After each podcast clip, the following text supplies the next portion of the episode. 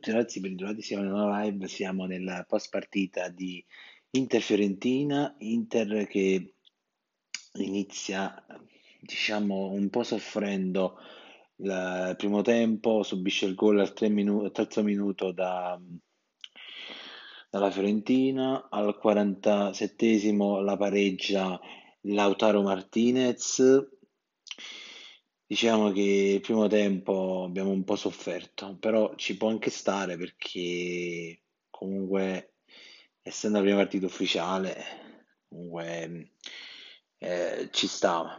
Nel secondo tempo, al 52esimo, c'è l'autogol clamoroso di Ceccherini della Fiorentina e quindi l'Inter passa in vantaggio momentaneo 2 a 1, mentre al 57esimo pareggia Castrovilli per la Fiorentina.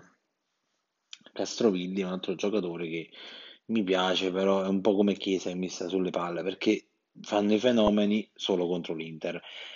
Al minuto 63 porta in vantaggio Chiesa la Fiorentina e quindi l'Inter sotto 2 da 2, 2 a 3 Chiesa che mi sta proprio sulle palle, ragazzi, che, che volete? Gioca in nazionale gioca nella Fendina, mi sta proprio sulle palle. Mi sta antipatico. Allora, al 73esimo Barellino prova un, un tiro, Barellino Spidipizza, prova un tiro d'esterno che va sulla, sulla, sulla traversa.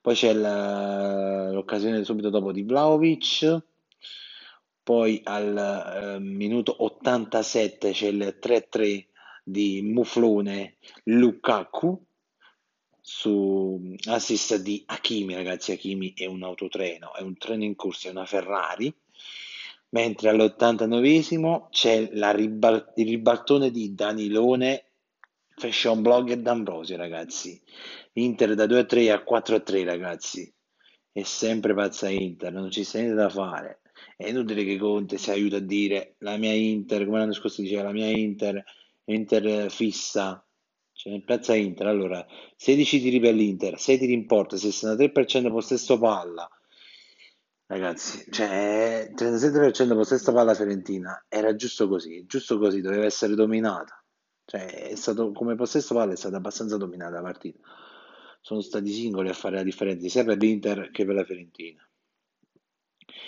Detto questo, ragazzi, eh, vi do appuntamento a mercoledì, perché mercoledì ci sta Benevento Inter, la fanno vedere su, su Sky.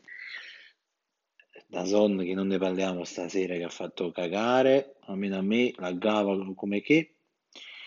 Non so se era problema mio o problema proprio di Dazon, però penso che sarà proprio Dazon perché ho chiamato un mio amico e anche su satellite la gava ogni secondo laggava, adesso lo sembra non sta laggando. Comunque ragazzi, come stai dicendo, vi do appuntamento a mercoledì per il post partita di Benevento Inter. Inter prima partita, diciamo che in teoria è la seconda partita, perché la prima partita è quella con il Benevento. Eh, tre punti, è giusto così. Bella Inter, i cambi mi sono piaciuti, sono sono entrati anche Nangolan e Vidal, hanno giocato insieme e diciamo che insieme ci possono giocare. Mi è piaciuta anche l'in- l'intesa dei passaggi tra Eriksen e Perisic, Perisic che anche mi è piaciuto, un po' mi è piaciuto il primo tempo perché mm, diciamo che è tornato un pochino il Perisic di quando era in forma, quando c'era l'Inter, prima che succedesse tutto quello che è successo. Mi piace ragazzi, mi piace, eh, vedo competitivi. La, la- l'assenza di De Vrij, che De Vrij era squalificato, si è fatta sentire un pochino, perché era solo Bastoni dei titolari, hanno giocato D'Ambrosio e Kolarov. Kolarov pure mi è piaciuto ragazzi. Ehm, ha fatto dei- alcuni passaggi belli, ma quello che mi è piaciuto di più ragazzi è stato Hakimi, come è entrato, cioè Vedete Lautaro, Lautaro come quando corre in pressing, Hakimi non hanno capito neanche i compagni cosa voleva fare. All'improvviso si è trovato con la palla in mano. Hakimi, ragazzi, mi è piaciuto. Comunque, ragazzi, se volete giocare con me o con Zio Bonni, ci trovate su PlayStation, Earth 7 per me e Cuore Azzurro 01 perché lui è napoletano per lui ci vediamo al prossimo podcast. Ciao ragazzi, sempre, comunque e dovunque, Forza Inter. Ah ragazzi, vedete che giovedì facciamo anche la live, il podcast sui sorteggi, perché giovedì ci sono i sorteggi di Champions e di Europa League. Quindi ci vediamo mercoledì, giovedì abbiamo pieni. Ciao ragazzi.